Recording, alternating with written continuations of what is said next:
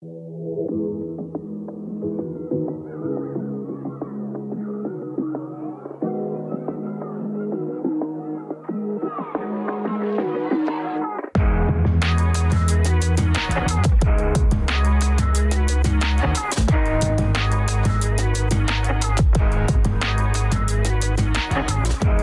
další epizodu wrestlingového podcastu Kávička, u kterého vás vítá Michal Petrgal.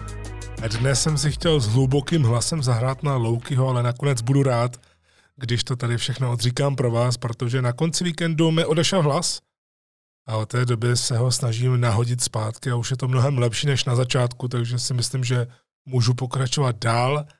No a protože jsem částečně schopen nahrát podcast, tak si to nechci zrovna tento týden nechat ujít.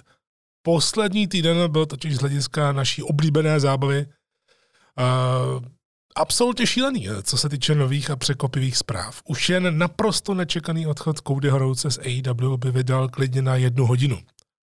Přemýšlel jsem nad tím, když jsem si dělal poznámky, že kdybych měl všechny nejdůležitější věci probrat do úplných podrobností, tak bychom tady byli asi tři čtyři hodiny a to nikdo z nás upřímně nechce. Ale opravdu se toho stalo strašně moc a k tomu navíc tu je prémiová akce Elimination Chamber, kterou tady pro vás chci zrecenzovat. No a tím pádem do úvodního spravodajského servisu dám jenom to hlavní, co nechci probírat do podrobna. Pojďme tedy rozjet nejnabitější období posledních měsíců. Undertaker se dočká oficiální pocty a bude uveden do letošní síně slávy WWE. Tak o zásluhách ani mluvit nemusíme, to by byla velká hloupost. Spíše tady nabízím otázku, jaká bude letos verze Hall of Fame. Zatím stále ještě nic nevíme. A já se říkám, jestli se máme bát něčeho podobného, jako když Breta Harta napadl fanoušek v ringu, kdy se snažila společnost to udělat zase nějaké cool a nové, a nakonec to dopadlo docela katastrofálně, nebo třeba jestli Undertaker dostane oproti ostatním ohromný prostor na řeč, protože upřímně má skutečně co říci, obzvláště když se rozpovídal hezky pěkně po té, co schodil tu svoji mystickou personu. No, přiznám se, že jsem rád, že je uveden až nyní, když je svět normální, řekněme, když to jeho loučení ve virtuální hale s Paulem Berrem bylo pro mě symbolické a mě třeba osobně vůbec nevadilo. A říkám si, když je to takový fenomén, tak jestli by náhodou v té letošní verzi neměl být úplně sám v Fame. Možná by to byla neúcta vůči ostatním, ale vzhledem k tomu, co Undertaker představoval pro všechny, jak dlouho byl věrný eh, společnosti, když měl kariéru vlastně 30 let, tak eh, zase proč to neudělat speciálně. Ale neříkám, že to chci, jenom se říkám, jestli náhodou se tohle nechystá. No a taky velká otázka, kdo ho bude uvádět? Vince, Kane, Ted DiBiase nebo Bruce Pritchard alias Brother Love? Nebo si taky říkám, když je to v Texasu, tak jestli náhodou Taker nedostane možnost fyzického rozloučení s fanoušky jako takový Mark, když předtím nemohl, což je dobře, protože jeho úplně poslední zápas byl Boneyard match a tak by to mělo skutečně zůstat, protože lepší už to být nemůže, jak už jsem to několikrát rozebral. Undertaker při svém posledním zápase se stál jsem vypadal jako milion babek. No a jenom pokud by vás to zajímalo, tak když Taker tehdy končil a loučil se na Survivor Series, tak já jsem udělal speciální kávičku číslo 31 v té inkarnaci po návratu, takže hledejte na kávička.podbean.com, kde je celý archiv, nebo na Spotify hledejte číslo 31 z 1. dubna roku 2021. Tam najdete speciál o Undertakerovi, který byl hodně poslouchaný a také oceňovaný od vás. Což vám stále ještě takhle zpětně děkuju. Ale k Takerovi chystám něco nového a dalšího a nutno říci, že je hodně zajímavého, zatím nebudu prozrazovat. V Americe vyroste nová společnost, která bude mít i televizní smlouvu. Jejími majiteli budou EC3 a Titan Adam Sher, dříve známý jako Brown Strowman. Tak ten název, název je CYN, tedy Control Your Narrative. Údajně to má mít live show, což už je potvrzené, a také televizi. Myslím si, že v televizi to bude asi úplně odlišný koncept, podobně jako jejich pay-per-view akce Freedom Narrative, že to spíše bude takový film. A jak už jsem říkal, určitě tady je prostor pro další společnosti, protože upřímně talentu je strašně moc a poptávka za poslední roky po live wrestlingu je taky dost velká. No a navíc tady musím říci ve prospěch CYN je to, že hned na začátku tato společnost má jméno Brauna Strowmana Adama Shera, protože on v WWE byl megastar s velkým platem, takže to, že máte eh, nějaké takové jméno hned na úvod, tak se vám rozhodně hodí i pro nějaké to vyjednávání. Já osobně bych, chtěli, bych tady chtěl vidět úplně jiný přístup k show, kde by mohli právě akcentovat tu televizní produkci a nejenom tu live produkci z ringu, čímž by se úplně odlišili oproti MLW, oproti AEW, Impactu a tak dále. A mohli by to tak zapracovat, jako se dřív proslavila Lucha Underground, i když tam měla trochu jinou cílovku. Po 19 letech se může reálně stát, že v ringu a oficiálním zápase uvidíme stát Stone Cold Steve Austina, o kterém se hlasitě mluví, že bude součástí Vrestemánie. Tak samozřejmě, že hned řeknu, že panují důvodné obavy fanoušků, aby to nebyl průser, jako tehdy v Arábii DX versus Taker a Kane, nebo některé zápasy Goldberga. Faktoru je samozřejmě dost, Austinovi je 57 let, jenomže Tady je potřeba říci, že Austin se ty roky udržoval ve formě, a nemyslím v té picí formě, že by si dával tu svoji IPu. Mimochodem, já jsem si ji chtěl objednat z Ameriky, ale říkal jsem si, eh, v jaké verzi, nebo spíš v jakém stavu asi by ta IPA eh, přijela a hlavně asi to nebude nějaká super duper IPA, kterou bych si nemohl koupit tady třeba v České republice, protože my jsme, byť teda Amerika je na IP přímo vysazená a je v nich hodně dobrá, tak eh, si myslím, že nějakou topkovou podobnou, jako má Stonko, tak tady určitě v Česku taky najdu. Takže to je jenom taková odbočka. Takže nejenom tady v té picí formě, ale hlavně Austin, když se na něj podíváme za poslední roky, tak jeho tělo se nějak nezměnilo. Eh, pořád nějak maká, udržuje se ve formě. Určitě se ze všeho podstatného uzdravil, takže jeho tělo je dost odpočaté a rozhodně není nikde napsáno, že by musel bumpovat jako šílenec. To je potřeba říci. No a Proti tomu strachu, proti těm obavám, já bych chtěl dát příklad Stinga, protože všichni se toho báli a v AEW vypadal jako borec a stále vypadá jako borec v těch cinematických zápasech, vypadal jako borec i v živém provedení a to je mu přes 60 let a měl za sebou také dost strašidelné věci. Takže pokud ten dotyčný, v tomhle případě Austin sám chce, je tam dost peněz a ví, že to nepoškodí jeho odkaz, tak proč ne? Vím, že Austin byl vždycky proti návratu, i když eh, možností bylo tehdy Habadě, ať už CM Punk, Brock Lesnar, Goldberg a podobně. Teď se mimochodem hodně mluví o Kevinu Owensovi. Já se teda musím přiznat, že když poprvé Kevin začal žebrat u vedení a tím, jak eh, komentuju každý ten Raw a SmackDown, tak právě se zaměřuji i na ty jednotlivé detaily a přemýšlím o tom, tak bych to mohl pospojovat pro sebe v hlavě, tak eh, pro diváky ať už pro ty, kteří tomu rozumí, nebo pro ty, kteří, kteří tomu nerozumí. Tak když začal žebrat uvedení a řekl, že potřebuje v Restemány a vypadal zoufale, tak jsem si poprvé řekl, už tehdy, jaké by to bylo, kdyby neměl vůbec zápas, ale přišel by mu dát Stanner eh, Steve Austin, protože on je stejně všude na propagačních materiálech k Restemány už od začátku. Austin má dostatečnou sebereflexi a ani nevíme, jestli vůbec chce, protože ven vyšlo najevo jenom to, že WWE se o to pokouší. No a tím, že chce naplnit stadion ve dvou dnech v Texasu, zatím ho má zaplněný z půlky na oba dny, což je samozřejmě v pořádku, protože je ještě hodně času. Tak když se oznámí Austin, tak věřte, že to bude zaplněno 100%. Já třeba upřímně to chci vidět, asi není lepší soupeř momentálně pro něj než Kevin Owens, protože ten ho ochrání, prodá mu úplně všechno. A pokud náhodou budou mít ještě spolu nějaký řečnický battle před WrestleMania, tak to rozhodně bude něco. Navíc se spekuluje o tom, že by to nemusela být prý jednorazovka, ale něco jako měl Goldberg, prostě takové hostinovo turné, kdy se vrátí, aby měl aspoň pár dream matchů a skončil podle sebe. Nastalo velké zemětřesení v Bullet Clubu, který už delší dobu stagnoval. Switchblade Jay White vyhodil Guerrillas of Destiny, včetně zakladajícího člena Tami Tongy, a naopak přijal zpět Good Brothers, Karla Andersona a Doka Gallouse. Tohle všechno se mimochodem dělo v Impactu a nikoli v New Japan Pro Wrestling. Ono, ve výsledku je to jedno, protože New Japan má na západě podobný dosah jako Impact. Ale když má Impact skvělé kreativní nápady, tak bohužel ho sráží malá velikost hal, kde dělá show, ale na internetu se to samozřejmě dost rozšíří. I tak je to právě kvůli tomu velká věc, protože tohle, co naznačuje a taky to dost eh, navazuje na to, co jsem zmiňoval v poslední kávisce. Jednak tedy Jay White udělal něco, co předchozí lídři ne, lídři Bullet Clubu, a sice postaral se o to, aby nebyl nějaký převrat v té skupině, jako to bylo vždycky, se stál jsem s Omegou a tak dál. A on tak upevnil jádro Bullet Clubu. No a díky tomuhle a tomu, co Switchblade sám naznačuje, tak začíná být Bullet Club zase ohromně zajímavý na západě.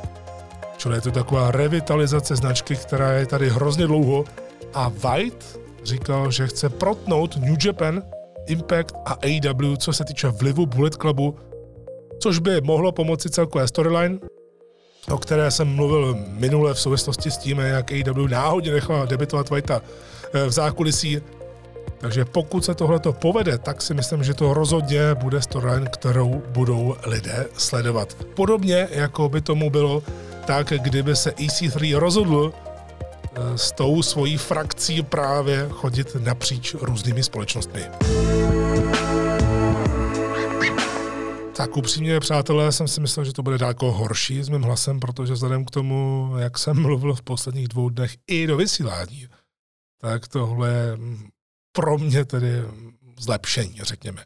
Tak, uh, ti z vás, kteří čekají na mé vyjádření ke Codymu Roucovi, protože to bude velké, tak rozhodně si můžete přetočit, uh, ostatně podle té časové osy, kterou vždycky najdete v těle zprávy, ale já se teď budu věnovat recenzi Elimination Chamber.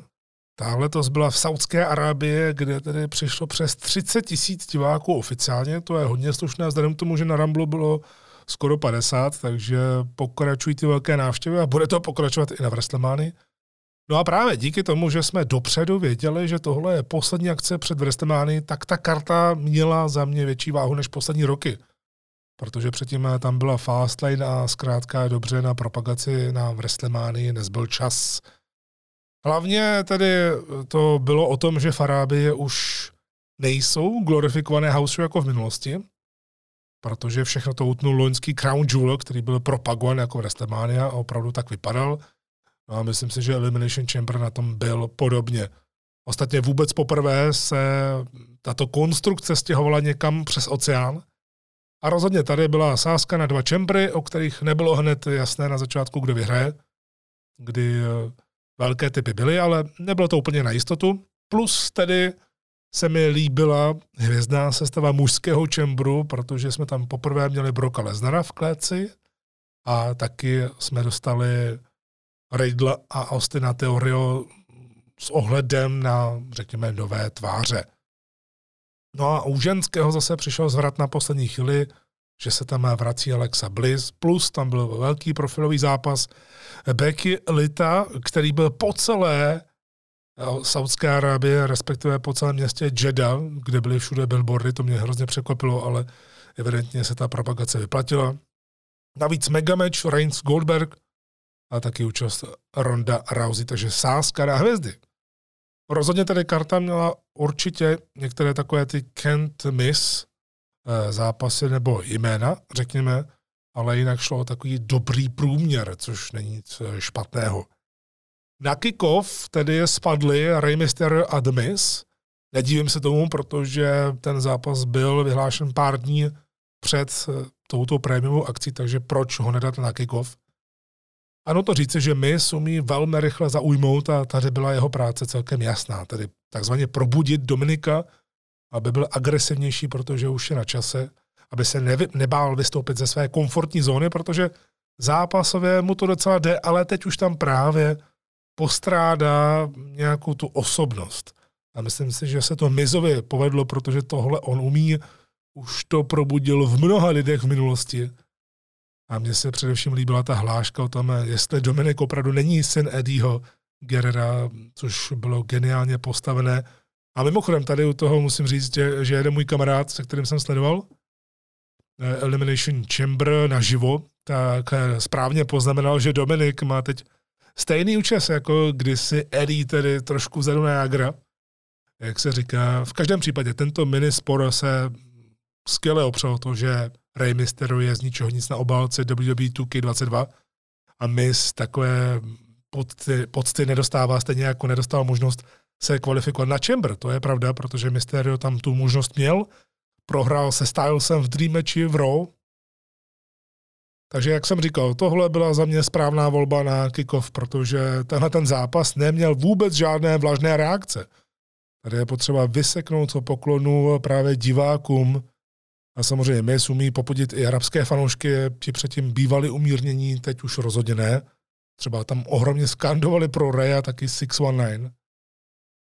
Ale líbilo se mi taková ta malá myšlenka, samozřejmě není to nic převratného, ale v dnešní době hledat v zápasech něco převratného, to snad ani moc nejde. Spíš si vážím takových těch eh, velmi precizně provedených detailů, tak mně se tady líbilo to, jak Mis chtěl o to víc dokázat, jak Mysterio podvádí, protože byl na schvál sám v Arábii, aby si pak mohl stěžovat jako správný hil na to, jak Dominik zasahoval do zápasu a že s tatínkem jsou podvodníci. No a myslím si, že se eh, dočkal docela i svého, protože když nafingoval to zranění, a potom, co Dominik údajně měl hodit na eh, schody a rozhodčí to právě viděl jenom tady tu část, tak Dominika vykázal pryč, ale bylo to stejně úplně jedno, protože Rey Mysterio nakonec vyhrál mimochodem pohybově a timingově se tady oba dva skvěle rozuměli a na tom je za mě vidět, jak Miss opravdu vyrostl i v wrestlingově. Krásně tady doplňoval Raye, který skoro není schopný mít špatný zápas kolem těch deseti minut a to se stalo přesně tady. Takže za mě naprosto v pohodě rozezdový zápas s takovou tou šťastnou výhrou pro Babyface, která je tedy zároveň taková výmluva pro Hýla pak eh, v televizi. Eh, plus tam bylo v Chambru takové jakoby house show, šťastné rozloučení Babyfaceů eh, s dvojitým 619 a s dvojitým Frog Splashem. No a my už se můžeme klidně dostat i k tomu navázání, k, dozvukům, protože už máme za sebou Ro a my už na Chambru lákal na Ro, že hledá slavného parťáka, aby se pomstil mysteriovým, ale i když tam bylo jasné naznačování, že to bude Cody Rhodes, to tam velmi pěkně poslal do toho svého proma, kdy tam zmínil naprosto jednoznačně dashing a lidi na to trochu reagovali v hale. Eh, bylo tam i skandování Vivon Cody, to si pamatuju, ale nakonec eh, to Cody nebyl. Ani John Morrison to být nemohl, protože pokud by to opravdu byl John Morrison, tak upřímně by byli lidi zklamaní protože by to znovu eh, bylo vstoupnutí eh, do té stejné řeky, ale ne po druhé, ne po třetí, ale možná už po čtvrté, po páté a to nechceme. Nakonec to tedy byl Logan Paul, který mimochodem byl spekulován po Čembru také, stejně jako Cody Rhodes. A ten byl nejenom potvrzen, ale dokonce tam přišel osobně. Já jsem docela rád, ale rovnou tady upozorňuji a říkám, že by to na WrestleMania chtělo opravdu jenom jednu celebritu, v zápase, takže pokud eh, Logan Paul tady tam bude, což už je potvrzené, eh, tak by bylo dobré, aby tam nebyl Johnny Knox, což mě možná trochu mrzí, protože, jak už jsem říkal minule, tak ono to směřuje k tomu, že Knoxville vyzve Zayna k titulovému zápasu a že by mu ho klidně mohl i nějakou šťastnou náhodou sebrat. Takže v tuhle chvíli, když tam je Logan Paul, tak já bych do toho úplně tak nešel, aby náhodou to nebylo jenom o tom, že dva zápasy a jsou v nich eh, dvě celebrity. Jeden souboj, když tam je celebrita, tak mi vůbec nevadí. Ale upřímně, těším se na Logina v ringu, jak bude vypadat, protože my jsme nějaké ty náznaky měli už loni. A upřímně, ať už jsou nesnášení, tak bratři Paulovi prostě lákají lidi. Jake Paul, ten má výborná čísla svých eh, pay-per-view zápasů v boxu, už jenom z podstaty, že diváci chtějí vidět, jak konečně dostane na hubu. A proto se nedivím, že WWE jde po této stránce, protože v WrestleMania má obsáhnout úplně všechno. Eh, jestliže WWE je takový Michael Jackson, taková Lady Gaga, Madonna a podobně, tak WrestleMania je prostě přímo potvrzení toho všeho. Je to obrovský spektákl všeho. Takže Logan Paul by mohl, pokud bude správná konstelace hvězd, tak by mohl navázat na pozitivní trend od Bad Bunnyho z minulého roku, protože ten opravdu dostal za ten svůj výkon velkou pochvalu. A je to docela symbolika, protože vzpomeňme, Miss také loni bylo u Celebrity právě po boku Morrisona proti Bad Bunnymu a Priestovi. A nakonec se o tom hovořilo a samozřejmě, že my, jakožto věrný zaměstnanec a muž, kterému vždycky můžete věřit, tak mu právě svěřili takovýto meč a teď mu ho svěří také. No a předtím společně s Morrisonem zařídil, aby Bunny vypadal fantasticky a navíc Bad Bunny se sám výborně připravil, tak jsem zvědavý, jak to bude vypadat u Logana Paula. Tak eh, pojďme na hlavní kartu, která začala mega mečem Roman Reigns versus Goldberg. Tam byl narrativ poměrně jasný. Já už jsem to zmiňoval několikrát a mně se ten termín natolik líbil, že jsem to rád opakoval eh, neustále dokola. Bude Goldberg z Goldbergován? Tak nakonec nebyl z Goldbergován, protože já jsem to myslel tak, že by to opravdu bylo po vzoru toho, jak Goldberg vstoupil na scénu v WCW a Reigns by ho takhle vymazal. To se nestalo. A upřímně, jak jsem to sledoval, ty jednotlivé niance těch pár minut už od začátku, tak podle pohybu v ringu to spíš teda vypadalo na těžkou politiku v zákulisí, byť to nerad do toho úplně tahám. Tady tak je zase zapotřebí eh, mít takovou protiváhu, abych to tady neměl jenom takové pořád sluníčkové, tak je důležité k tomu říci i něco proti tomu. Už jenom to, že šampion na hlavní kartě přišel jako první, mě dost zarazilo, byť to není žádná novinka, ale tady se to úplně tak nehodilo vzhledem k tomu, že Roman Reigns si podle těch storylines a podle toho, že teď opravdu je ten nej, když nebudeme počítat hosty jako Lesnara a Rousey z hlediska té hvězdnosti, takže zrovna on by měl jít jako první, když ještě navíc obhajující šampion, je to divné, ale tady to bylo asi zřejmě proto, aby Goldberg nemusel v ringu čekat tak dlouho na Reignsovu eh, dlouhatánskou entrance. Eh, navíc on tam měl ještě to promo, aby jsme ho všichni uznali. A možná tam, kromě politiky, také bylo to, že kdyby tam Goldberg takhle dlouho čekal, tak by asi zatuhnul.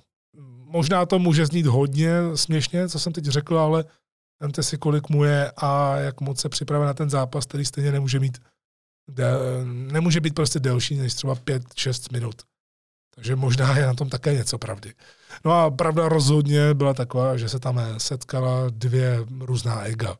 Tak eh, na té jedné straně rozhodně milionová investice společnosti do zavedeného jména, eh, které má mnohem lepší vyjednávací pozici. Goldberg prostě, i když nemá kreativní kontrolu, nebo já nevím, co má v té smlouvě, já jsem ji nečetl, ale nedokážu si představit, že má úplnou kreativní kontrolu, tak rozhodně má kontrolu nad tím, aby třeba jeho postava nebyla úplně zesměšněná, takže si určité věci může třeba nějak nařídit, pokud bude chtít.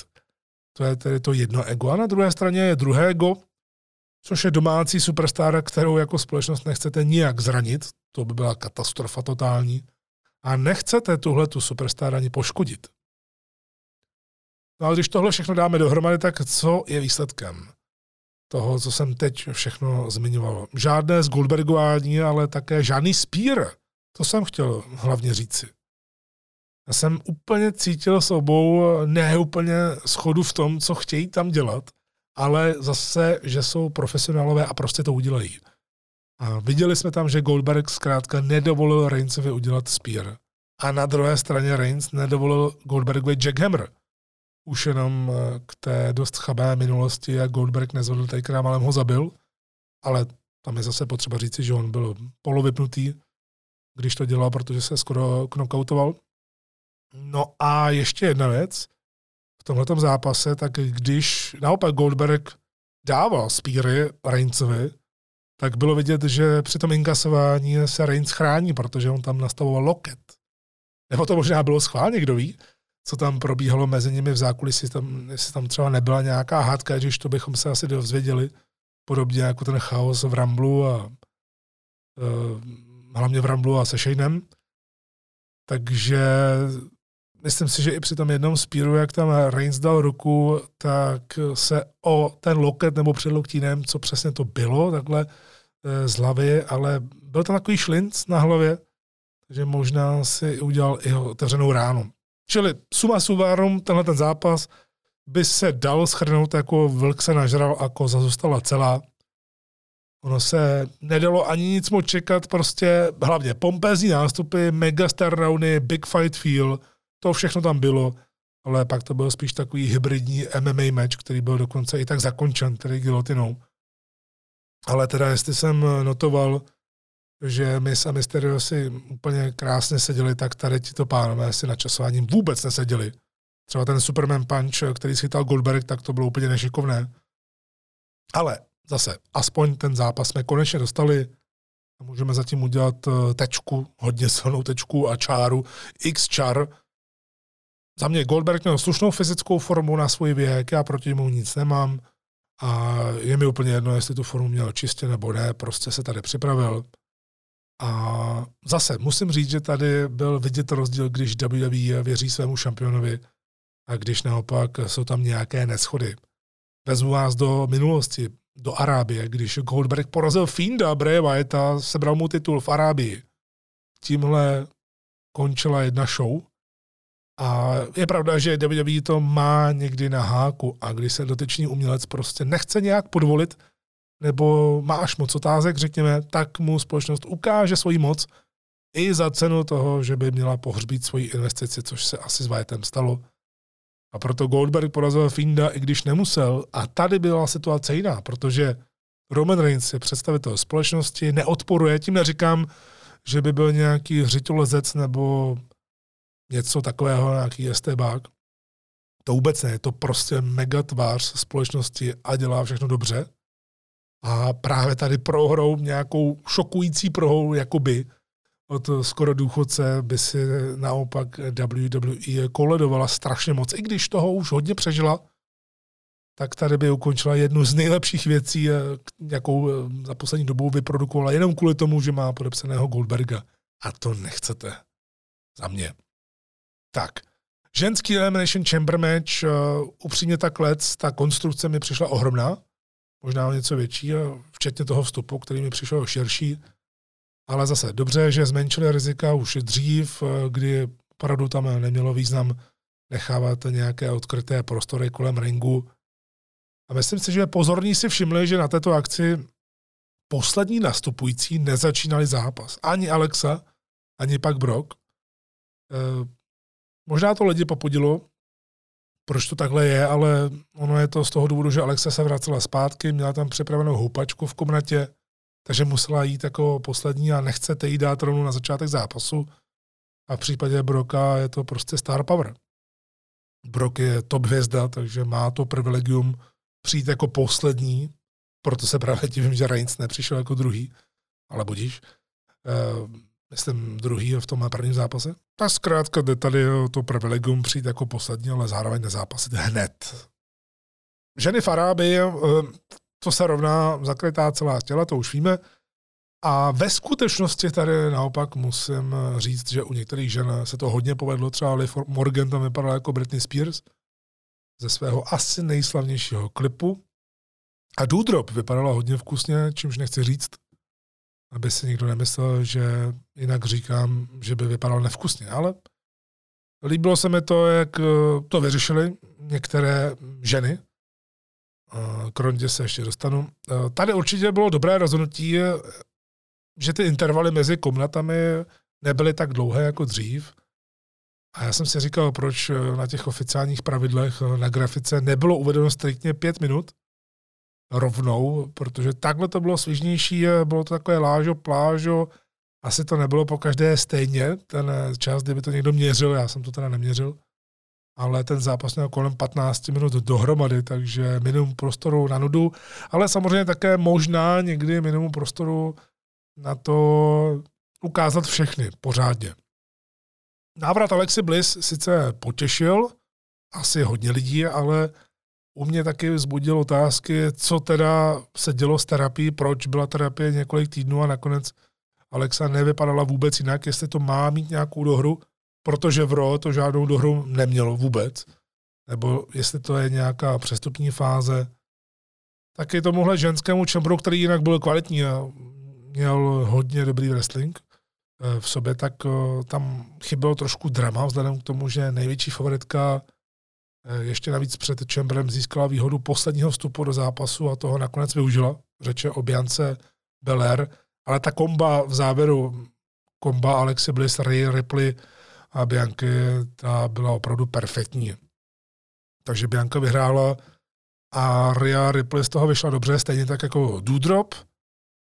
No a líbí se mi, že tady se prostě položily základy ke kvalitnímu dlouhodobému bookingu, protože se dostáváme k titulovému zápasu, který byl očekávaný. Bianca Belair versus Becky Lynch na WrestleMania a jak už jsme viděli v Raw, tak tam bylo rovnou setkání v ringu, kdy Becky to všechno krásně propojila se SummerSlamem loňského roku a proč je vlastně nešťastná z toho svého návratu, že ona byla dřív hrozně populární, že její fanoušci fandili, ale že jí přestali fandit ve chvíli, kdy ona porazila Bianku Belair a ještě navíc takhle rychle. Takže se už krásně po těchto x měsících povedlo ustálet heel Becky versus face Bianca, ale přeju si, aby to hlavně vydrželo, aby na Vrestemány nebyli fanoušci moc divocí, protože Bianca je opravdu velmi silná babyface postava, stále si to drží. Má i kvalitní proma, no a Becky Lynch je samozřejmě někde v úplně jiné dimenzi, takže je tady recept na to udělat památný zápas a hodně se na to těším. Třetí match na Čembru byl tag týmový Ronda Rousey a Naomi versus Charlotte a Sonia. A tady jsem byl absolutně nadšen. Nemyslím ze zápasu, ale z toho, co Ronda udělala, jak to udělala po svém, kdy si vzala to své eh, kimono z olympijských her v Pekingu roku 2008, myslím, že to bylo, kde tam získala bronz a neměla vůbec žádný make-up, žádné boty, vypadala úplně jinak a fanoušci to ve větší míře přijali hodně pozitivně. Tak samozřejmě, že Ronda Rousey za ty roky měla eh, dost takovou tu špatnou pověst, že neumí prohrávat. Ona měla za sebou velmi těžký život, umřelý táta, vychovávala jí máma, také bývala vynikající judistka, která jí vlastně učila jenom tohle. Sama třeba Ronda Rousey neuměla hrozně dlouhou dobu mluvit vůbec. Ona se učila mluvit eh, hodně pozdě, proto také občas, když vidíte, jak se snaží promluvit rychle do mikrofonu, tak je to občas nesrozumitelné, protože to tam prostě bude už navyky ale i tak eh, s tím pracuje velice dobře. Eh, také nemá moc dobré vzdělání, takže není to úplně zase černobílé z hlediska rondy, proto já na ní nahlížím eh, trošku jinak a za mě tady to byla taková hezká přestupní stanice k Vrstemány, kdy Rondě to hlavně dodalo takový pocit větší přirozenosti, protože ona směřuje více k face postavě, která si to opravdu užívá, což je taková paralela s Brokem Leznarem. Ale jinak eh, tenhle ten zápas eh, se krásně ukázal, že Sonja se našla výborně v tomhle gimiku a bylo to takové jinak formulativní, že Hill vyláká Face na nevýhodnou podmínku a pak jasně podvádí a má obě ruce a nakonec na to zaplatí, za to zaplatí. Takže prostě taková ta klasika. Drew McIntyre versus Madcap Moss Falls Camp Anywhere, tak eh, storyline, která sice eh, nemusí nikoho zajímat, ale je důležitá z jiného důvodu a hlavně WWE ji věří a bude ji dokončovat. To je zase potřeba říci, že WWE to nevzdává, i když to někdy může být opravdu břečka. Ale Moss a Corbin jsou spolu otřesní. Tím nechci říct, že oni by byli otřesní herci nebo performeři, ale spíš, že jejich postavy prostě takhle nikam nevedou od chvíle, co se poznali skrze štěstí v Las Vegas. To je holý fakt. Ale při sporu s McIntyrem to všechno vypadalo jako přestupní stanice pro Drewa a zároveň už v tom začínám cítit, že Drew měl za úkol prosadit Mose, protože Mos něco v sobě zkrátka má. I když Madcap Moss úplně si nedokážu představit, že s tímhle jménem by mohl být třeba světový šampion a proto si myslím, že to jeho předchozí jméno, Reddick Moss, podobně jako u Corbina, Baron Corbin, Eh, tak tady u Mose asi bude lepší posun do budoucna s Redikem, pokud společnost z něj bude chtít mít větší hezdu. Ale přiznám se, že Mose mi profiluje tak, že dokáže opravdu cokoliv, eh, jak extrémně nevyčnívá z davu, ale on to udělá a u toho dobře. Ono, to, že ze sebe dělal blbce několik měsíců, ale pak šel dvakrát do ringu s druhým, který je tvrdák normálně a byl v tom zápase vnímán soupeřem i celkově tím bookingem seriózně tak velmi pozitivní znamení. Vys, taková paralela s Gablem a Otisem před časem, protože ti mohou být totální dementi, v těch segmentech, ale začne zápas a jsou to maximální sportovci. Gimmick False Count Anywhere tady byl použit jenom částečně v Arábii a trochu se divím tím, jak tam Corbin pomáhal Mosovi, protože False Count Anywhere znamená no DQ, automaticky, tak jsem se divil, že Drew nemá žádné kamarády, že mu prostě nepřišli na pomoc při zdvojení. No to říci, že zápas totálně zastínul ten smrti hlav Madcap Mose, kdy dal bradu dolů, přijal oba maslemu od Drewa a tím se přetočil přímo na hlavu. Vypadalo to strašidelně a samozřejmě WWE má nechutného režiséra, který je prostě to musel neustále opakovat. Samozřejmě máme chviličku, tak vám to tam dáme znova. A slow motion, pojď a z různých úhlů pohledu. Prostě to vypadalo nechutně, vypadalo to jako kdyby měl být paralizovaný, eh, nebo klidně, že by mohl i umřít. Tohle opravdu nevypadalo vůbec dobře, takže ještě, že moc nemá krk.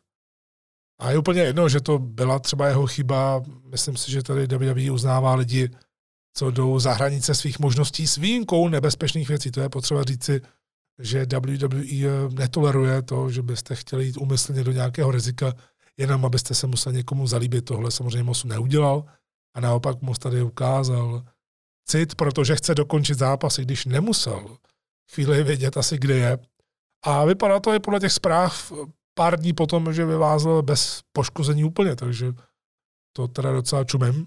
Eh, každopádně se mi líbila tvrdost utkání, kdy ani jeden se toho nebál a ze strany druhá to mohlo být takový křest ohněm pro Mose.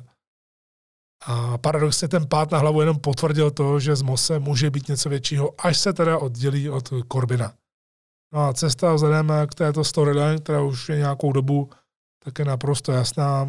Je to ta ultimátní pomsta za napadení a na WrestleMania. Pokud tam bude místo, tak dojde k zápasu Drew McIntyre versus Happy Corbin, kdy pro oba by to znamenalo hodně. Drew by byl konečně před plným publikem na WrestleMania a Corbin jako Happy Corbin by tam šel jako neporažený. Takže pokud by porazil McIntyre, tak by z toho získal hodně, protože je to bývalý šampion WWE a když by zase McIntyre porazil Corbina, tak porazil neporazitelného Happy Corbina. A to by také něco znamenalo. Becky Lynch versus Lita, tak tady musím říct absolutní radost a zároveň příjemné překvapení. Tohle byla jedna z těch věcí, kdy vám je úplně jedno, že víte výsledek dopředu, protože neexistovalo ani milion šancí, že by Lita porazila Becky. Navíc sama Lita hovořila v rozhovoru ještě v týdnu před Čembrem o tom, co dalšího pro ní WWE chystá, takže víceméně to vyspojlovala sama. Ale upřímně, i kdyby to nevyspojlovala, tak snad si nikdo nemyslel, že by Lita porazila Becky. To je docela směšné. Tohle měl být prostě jenom spíš takový příjemný můstek pro Becky před WrestleMania a asi nikdo nečekal, že bude až takhle příjemný. Tak ten zápas v Arábii měl suverénně největší propagaci ze všech a vůbec teda nesklamal. A bylo vidět, že Lita, i když se samozřejmě už po jsem docela zadechávala, tak se několik týdnů připravovala fyzicky, protože ona to není legrace. Své o tom ví Viktoria, která byla pozvána loni do Ramblu a hned asi po 30 vteřinách v ringu zmrzla, zatuhla a vůbec nemohla popadnout dech. Ona o tom hovořila, jak je to prostě strašně těžké, že člověk z toho vypadne a pak si jenom myslí, že se vrátí, že si udělá tak pár nějakých příprav jenom malinkatých. Jenomže fyzička a ringová fyzička je něco úplně jiného. Alita nepodcenila tu přípravu a v zápase až na logické chybičky pramenící z toho, že nenastupuje pravidelně eh, k utkáním, tak vypadalo, jako kdyby patřila pravidelně do hlavního rastru. Ono to taky bylo stejné pomyslení, eh, eh, pomyslné, to je to správné slovo, pomyslné předání pochodně, jako v případě Charlotte a Trish před pár lety, kdy Becky je myšlenkové na tom podobně, jako byla tehdy Lita. Takže já jsem si to užil, obě ženy dokázaly zápas vygradovat a možná to bylo dokonce i utkání večera vzhledem k tomu, eh, jak to celé probíhalo. Naopak eh, vůbec žádný zápas se nekonal mezi The Usos a Viking Raiders, což je velká škoda. Za prvé je velká škoda, že Erik Ivar zase měli ty masky.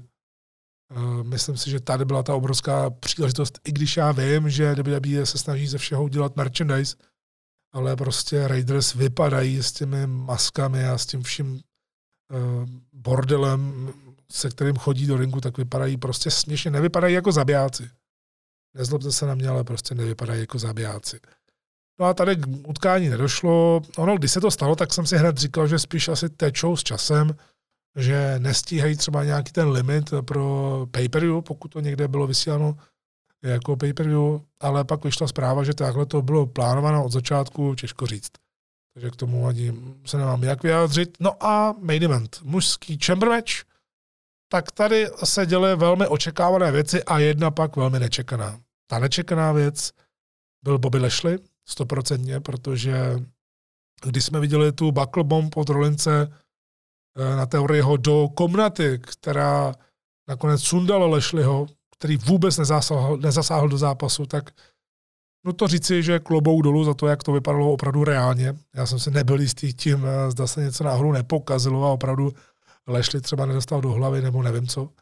V každém případě pak se člověk dozvěděl, že Lešli měl už od Ramblu kvůli tomu zápasu s Leznarem, který byl takový prostě hodně nešetrný s obou stran, nutno dodat, tak eh, tam měl problémy s ramenem a vypadá to, že by měl jít na operaci. A zase, kdyby to skutečné zranění nebylo, tak takhle stejně by se dalo Bobby ho odstranit z toho zápasu, aby nemusel prohrát a stále vyšel silně eh, do budoucího případného sporu s Leznarem. Tak to byla nečekaná věc. Rozhodně to trošku z toho utkání sebralo, ale myslím si, že ten zbytek eh, to docela vynahradil. Ty očekávané věci byly jasné. Prostě tady se spolehnete na pracanty, jako je Seth Rollins nebo AJ Styles a také tam máte dvě nové tváře Austina Theoryho a Ridla. Ta další očekávaná věc je ta, jakmile vstoupí do něčeho Brock Lesnar, tak víte, že to bude totální chaos, mayhem a nebude to trvat moc dlouho. A upřímně nešlo čekat ani nic jiného, protože vemte si, kdo vám tam zbyl. AJ Styles, ten v hlavním programu nebyl více jako roka něco, takže ani nemohl být vnímaný jako nějaký vážný eh, adept na držitele titulu. Seth Rollins ten prohrává velké zápasy a nějak mu to neškodí, na to zvyklý prohrál Sedgem ten poslední zápas ve sporu prohrál teď s Reincem, i když oficiálně vyhrál na diskvalifikaci. Riddle ten se odskočil z tech týmu a Austin teorie teprve získával zkušenosti.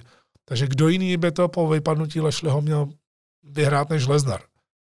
A nutno říci, že Brock byl hodně kreativní a líbilo se mi, že při té jeho klasice, že dá všude F5 a suplexy, tak současně dokázal prosadit alespoň jednoho člověka, kdo to potřeboval s okolností nejvíc.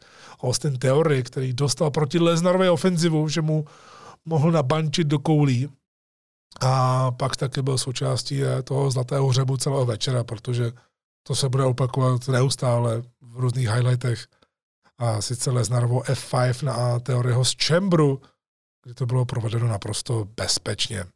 No, musím říct, že Leznar eh, dělá víc a víc, maká víc a víc a lidi nemusí souhlasit třeba s Bookingem, že dostává titul, ale pravdou je, že on tahá hodně lidí do hal, on prodává prostě vstupenky, to jsou holé, holé, holá fakta a holá čísla. On je prostě legitimní superhvězda a navíc teď po dlouhé době je na full time a ještě navíc je super happy, jak můžeme vidět. Víme teď už také z RO to, že Lesnar by měl mít 5. března na, v Madison Square Garden na house show uh, utkání proti Lešlimu, což asi nebude. Pokud to nebude proti Lešlimu, tak prý se najde adekvátní eh, náhrada. Ale stejně, to, jak teď vypadá Brock Lesnar, jak je přístupný, tak to je zlatý důl pro všechny. On dělá rozhovory, skáče do diváků, dělá si s nimi selfiečka, komunikuje a vypadá spokojeně bez přetvářky. A díky tomu to funguje. A lidi odpouští v vozovkách taková rozhodnutí protože Brock Lesnar takhle funguje. Já jsem třeba upřímně za utkání Brock Lesnar a Roman Reigns na WrestleMania Winner Takes All titul versus titul spokojený, protože je to velký zápas pro WrestleMania a mohl by zlegimi, zlegitimizovat, zlegitimizovat hlavní titul ještě víc. A navíc, pokud to bude určené pro velkou storyline, že Reigns je opravdu v tom God mode, jak říkal Rollinsovi před Ramblem, tak eh, by v takovém případě Reigns potřeboval sebrat i druhý titul a pak ho ideálně sjednotit. Jenomže, jak už jsme si zvykli, tak u Broka Lesnara nikdy nevíte, vždycky může vyhrát, obzvlášť na WrestleMania. A to byl Chamber, milí přátelé, kdy tady WWE potvrdila snahu dělat Faráby poctivé akce, za to je zapotřebí je vyseknout poklonu. Byl to takový správný můstek k Mánii. Výjimečný zápas na kartě byl rozhodně Becky Lita, který příjemně překvapil. Chambery tady byly bez nějakého většího dramatu, ale zase s vyprávěním, kdy silná Bianka jde do programu z Becky a Lesnar devastátor půjde proti Reincovi, který možná ukončil Goldberga, to nevíme, co se bude dít a stejně jako Rumble ani Chamber neměl nějaký ultra hustý zápas na nějaké totální zapamatování. Samozřejmě Rumble měl určitě Reigns versus Rollins s ohledem na to, co se tam dělo, ale tam to zastínil konec. Tady se tomu aspoň blížilo utkání Becky Bianca, takže za mě uspokojivé pokračování směrem k Vrestemány. A hlavně je tady dostatek času na vytvoření příběhů pro Vrestemány. Konečně bez nějakých odboček bude to znát.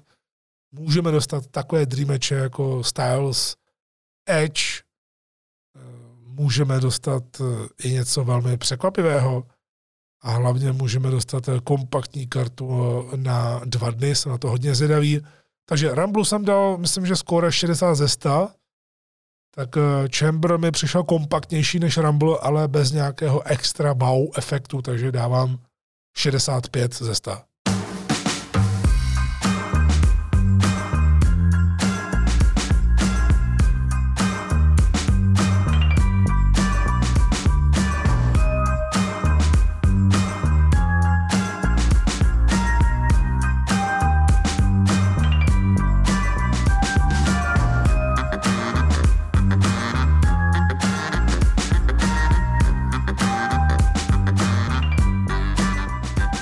Jedno jediné téma po recenzi a to je Cody Rhodes a pak už se odhlásím a půjdu odpočívat.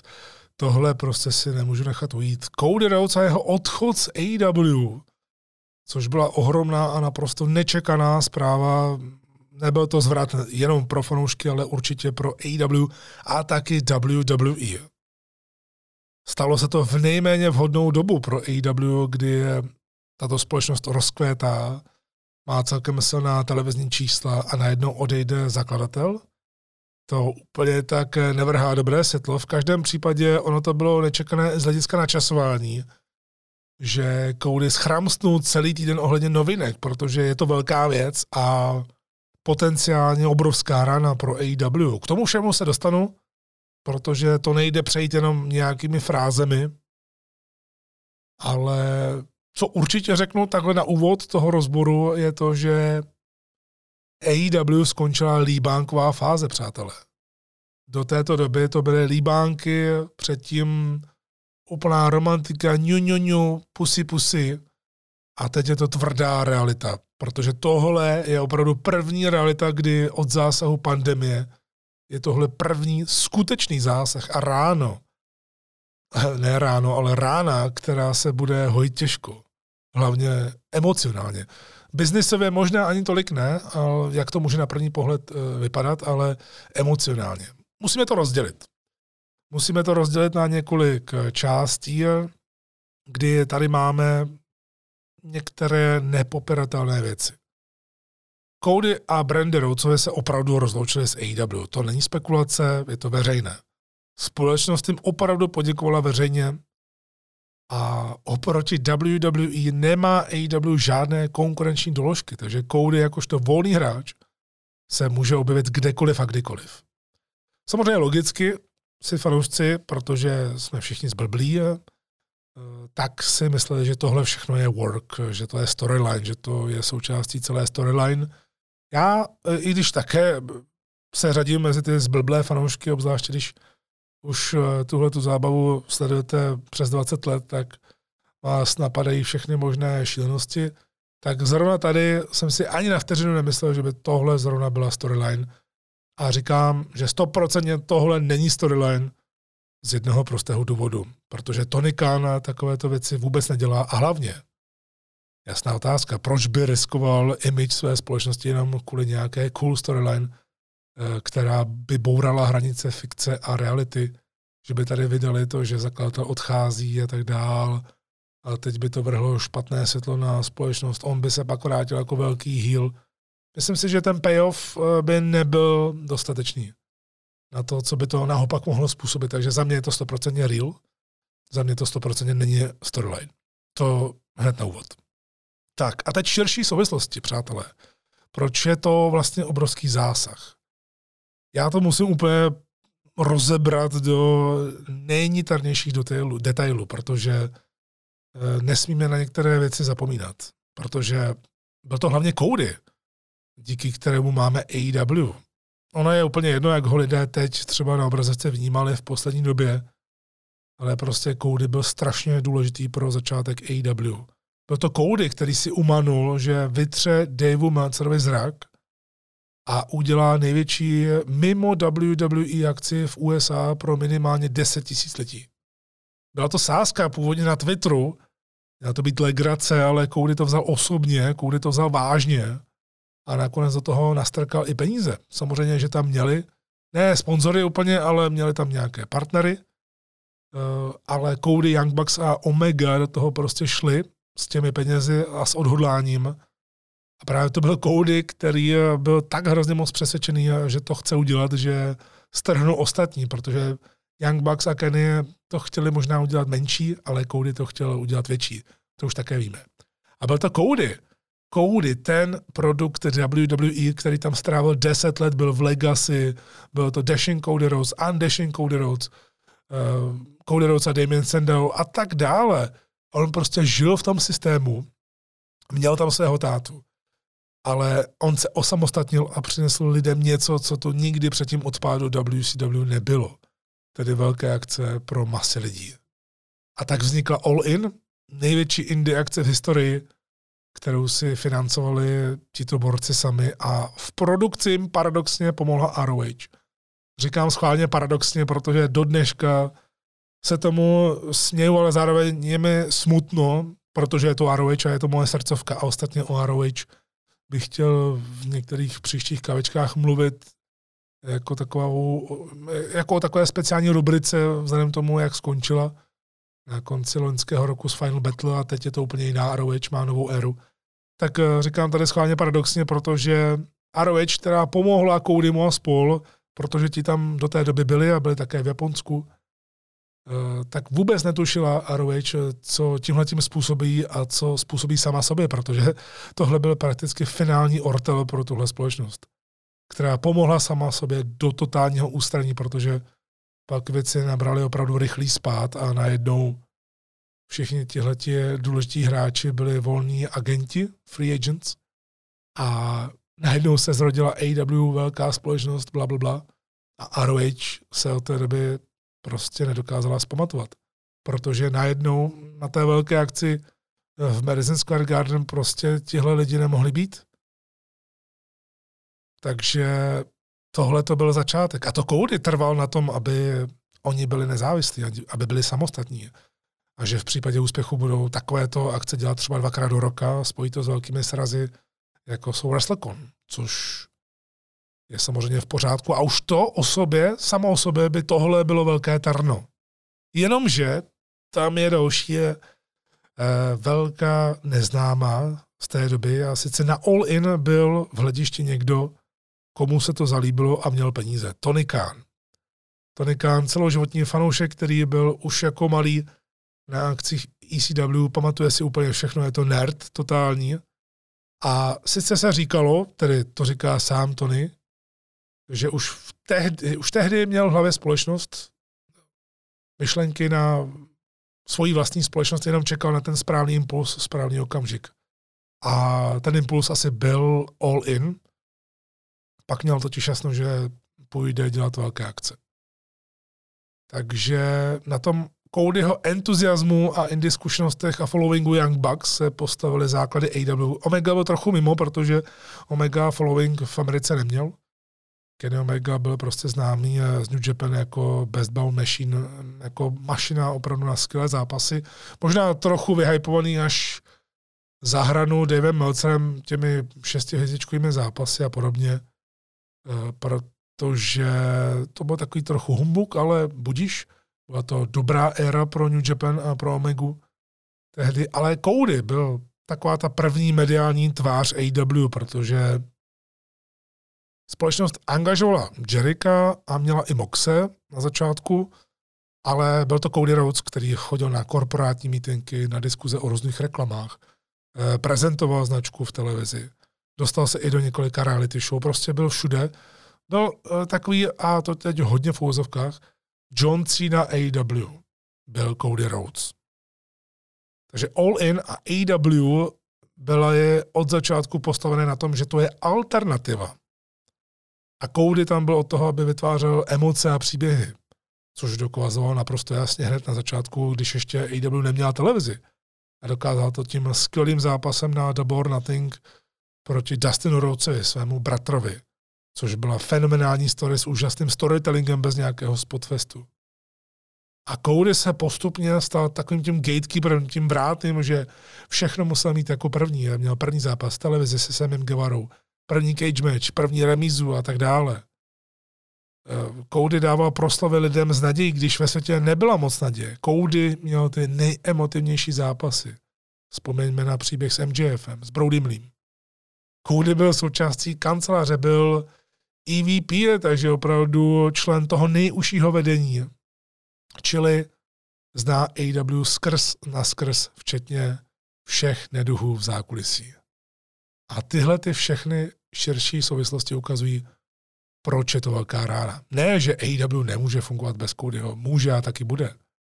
Ale Codyho odchod ukazuje, že AEW není jenom rodina, ale je to především milionový biznis, ve kterém se občas to přátelství vytratí. Jenom taková to společnost, která byla založena na tom respektu a že si všichni pomáhají a že nejsme jako ten miliardový korporát vedle v Connecticutu, tak eh, tohle tam nikdy nebylo. A jednou to muselo přijít. No a vzpomeňme na prvotní náznaky před eh, pár měsíci, kdy člověk to tak nějak nevnímal, říkal si, jo, dobře, tak zase se něco spekuluje. Ona totiž vyšla taková nevinná zpráva o tom, že EVPs, tedy výkonní viceprezidenti AW, což jsou Omega, Young Bucks a Cody, už spolu nemluví. Ale ono to nikdy nebylo moc objasněno. Nicméně teď už je jasné, že to bylo jinak, že to byl Cody na jedné straně a všichni ostatní na druhé straně, protože Kenny a Young Bucks jsou pořád spolu, jsou to kamarádi a tak dál. A teď už víme, že se nejedná o spekulace, protože on sám to potvrdil teď v rozhovoru Kenny Omega, který uh, se také vyjadřoval k tomu, když přebíral cenu pro nejlepšího wrestlera. Uh, Wrestling Newsletter Observer, nějak takhle se to jmenuje, jsem to teď úplně zmastil, ale prostě ten nejslavnější newsletter, tak eh, když přebíral tu cenu, tak říkal v tom rozhovoru, že oni, tedy oni, Kenny a Young Bucks, prý celou dobu nechtěli mít ten anti-WWE styl, ale chtěli si jít eh, tou svojí cestou. A víme, jaká ta cesta je, tedy i z té negativní stránky, že oni prostě mají rádi jenom zápasy, hop, hop, tím nikoho neschazují, ale prostě víme, že Omega a Young Bucks se, se zajímali hlavně o zápasy, aby měli super mače a jsem tam nějaký ten eh, long-term booking. Je potřeba říct, eh, že vyjádření druhé strany tady Codyho nemáme a dlouho mít asi nebudeme, což v tuhle chvíli není eh, úplně tak potřebné, takové zásadní, ale zásadní je to, že AW v prvních dvou letech byla něco úplně jiného než teď. A to je v pořádku, protože je to vývoj. Ale já se musím stejně zastavit nad tím, že AEW jsem od začátku sledoval, viděl jsem všechny televizní show, Dynamite hlavně, a od začátku si platím AW Plus na Fight TV, takže to sleduju opravdu poctivě. Některé Dynamity jsem dal i živě. A vím z těch tiskovek, že když AW tehdy hrdě prohlašovala, že nebude brát každého propuštěného z WWE, že ani nemají místo, Eh, že už mají plný raster na 12 měsíců storylines dopředu, to byla slova Tonyho Kána, Chris Jericha. To bylo ještě v době, kdy brali třeba Brodyho Leeho nebo Meta Hardyho na začátku pandemie. No a o rok později, skoro týden co týden, je nové jméno, totálně přeplněný raster, ať už tedy lidi jsou tam nastálo nebo jenom na kousek. A je to najednou úplně jiná AW. Jo, dobře, něco se možná změnilo a je také pravda, že asi když budete mít na trhu některá hodně zajímavá jména, tak je dost těžké tomu odolat, pokud máte bezednou peněženku. A možná právě i tady nastal rozkol, protože Tony Khan před časem převzal úplně kontrolu nad svojí společností a psal si to podle sebe s tím, že eh, dostává podněty, což bylo potvrzeno i eh, potom hodně virálním repu Maxe Castra z Acclaimed, který byl nakonec editován na YouTube a od té doby Tony Khan říkal, že si to bude sám všechno stříhat a že bude na to dohlížet. Takže hrozně moc věcí se změnilo a zase si můžeme říci, že Cody jako performer, Cody jako herec, wrestler se zkrátka mohl přestat hodit do AEW, protože v rychlém sledu přišli Adam Cole, Brian Danielson, CM Punk, tedy všichni, co ho vystrnadili z pozice. Z pozice, která byla pro něj. A AEW se začala řídit zběsilým tempem a snažila se prakticky předhánět Dynamite týden co týden, topovat tu kvalitu Dynamitu, až to někdy občas možná začalo mít i trochu opačný efekt, že se v tom lidé přestávali trochu orientovat a že se v tom orientují jenom ti největší nerdi, kteří mají úplně všechny souvislosti že ze, vše, ze, všech, sou, ze všech společností, omlouvám se. Takže rozhodně, už teď můžeme říct, že se vytratila ta původní myšlenka AEW, tedy uh, ten důraz na dobré příběhy a skvělé zápasy. Ty skvělé zápasy tam samozřejmě zůstaly, protože jich máme milion od AEW, ale ty příběhy z dřívěžka už tam moc nejsou a vyhrává teď hlavně spotovost a gimmickovost, což je paradoxní, protože sám Cody udělal hodně zbytečných spotů, například hořící stůl na Dynamitu, nebo třeba ten přespotovaný ladder se Semem, což je symbolicky jeho poslední utkání v AW. Stejně jako bylo první utkání v televizi na, na Dynamitu, tehdy bylo také se Semem. No a důvod rozkolu eh, klidně mohl být i biznesový, protože Tony Khan nechtěl třeba vyrovnat nabídku WWE a podobně. To je právě další důvod velkoleposti této zprávy. Protože asi pár hodin po této bombě začaly přicházet další a sice to, že Cody míří zpátky do WWE, že už byl spatřen někde u Performance Center, že míří natáčet eh, klipy na comeback a podobně a že tam bude velkým hráčem. Takže netrvalo dlouho a najednou je tady opačná situace kdy naprosto zásadní postava a klíčový hráč AEW, nesmí se to brát podle posledních epizod v televizi, ale prostě hodně klíčový hráč, najednou odchází pryč a hrozí, že přijde do WWE, proti které zbrojil celou dobu. Takže pro AEW je tohle první obrovská porážka. Protože odchodem Codyho nepřišla společnost jenom o wrestlera ale také o člověka, který ví všechno o AEW. Čili pokud by přišel Cody do WWE, tak je to první vyhraná bitva pro tuhle velkou společnost. Protože získá někoho, kdo pomohl založit konkurenci, jaká tu od WCW nebyla. A přestože Cody sám hovořil o konci kariéry za pár let po angažmá v AEW, tak nikdy nemluvil o návratu do WWE, takže se něco muselo opravdu změnit ve vztahu s Tonym Kánem nebo ve vztahu s tou celou společností. Kdo ví, třeba v tom hraje úlohu i Brandy Rhodes, eh, která víme, že dost těžce nese některé rasistické urážky nebo nějaké náznaky a víme, že eh, sám Tony Khan teď byl eh, toho docela předmětem po té, co Big Swole po odchodu z té společnosti trošku začala možná i zbytečně kritizovat AEW z hlediska nedostatku diverzity, Tony Khan na to odpověděl dost nevybíravě na Twitteru a za to schytal docela slušný hate, včetně uh, hate od Liaraše, který nakonec ve společnosti skončil a požadoval omluvu od Tonyho Kána, i když Bůh ví, co si myslet o Liu ale to je jedno. Uh, no a i tohle tam může být. V každém případě je dost důležité si poslechnout Codyho poslední promo v AW. Jasně, Jasně, bylo zase páté přes deváté, opět tam bylo mnoho insider termínů, eh, ale ta jedna věta byla důležitá, kterou si pamatuju do teďka a říkal, to já jsem vytvořil Forbidden Door. A říkal jsem si, proč to tam říká. Tehdy. A on už možná v té době věděl, co chce udělat, protože už dva měsíce zhruba je pre free agent, takže mohl z WWE legálně vyjednávat už déle. A to je právě ta další část té story, Cody a návrat do WWE pro něj je to prostě možnost, jak naplnit svůj osud, protože on dokázal něco nemyslitelného a vrací se tam, kde byl stvořen, ale jako někdo úplně jiný. E, protože v očích WWE to je úplně jedno, jestli si fanoušci myslí, že ho začnou trestat a tak dál. Tak v očích WWE je momentálně Cody Main Eventer, velká hvězda, velký hráč. A bude s ním asi tak zacházeno. Protože upřímně, tohle je ohromný kauf, pokud se tak stane, tak tohle je ohromný kauf pro WWE z mnoha důvodů. Jednak to ukáže velký zájem těch diehardů AW o WWE minimálně v prvních týdnech od návratu Codyho, ale bude tam i celá řada dalších faktorů, které se rozkryjí postupně. No a pro AW je tohleto jasné sdělení. A kdybych k ním měl promluvit, aniž bych měl znít jako nějaký, jak to říci, moralizátor nebo tak něco, tak já bych jim prostě řekl úplně přátelsky, přestaňte si hrát jako v cukrárně, že chcete všechno. Jasně, já bych si taky dal ruskou zbrdinu, pak magnum a pak třeba i rakvičku se šláčkou a tak dál. Ale prostě někdy je lepší to brát postupně a počkat si, až vám vytráví.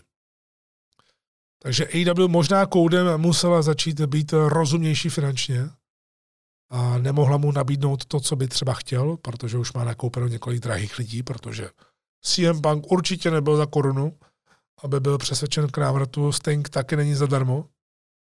No a když to srovnáme, to je také další věc, eh, kterou jsem jenom chtěl tak napinknout trošku, eh, že AEW před rokem měla sledovat zhruba cirka 800 až 900 tisíc eh, každý týden pravidelně Dynamite.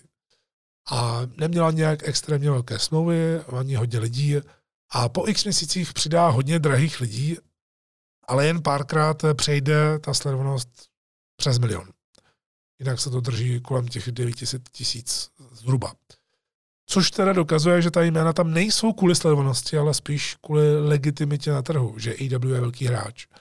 Ale to je právě ono. AW ještě v loni byla v plusu, což říkal i Tony Khan.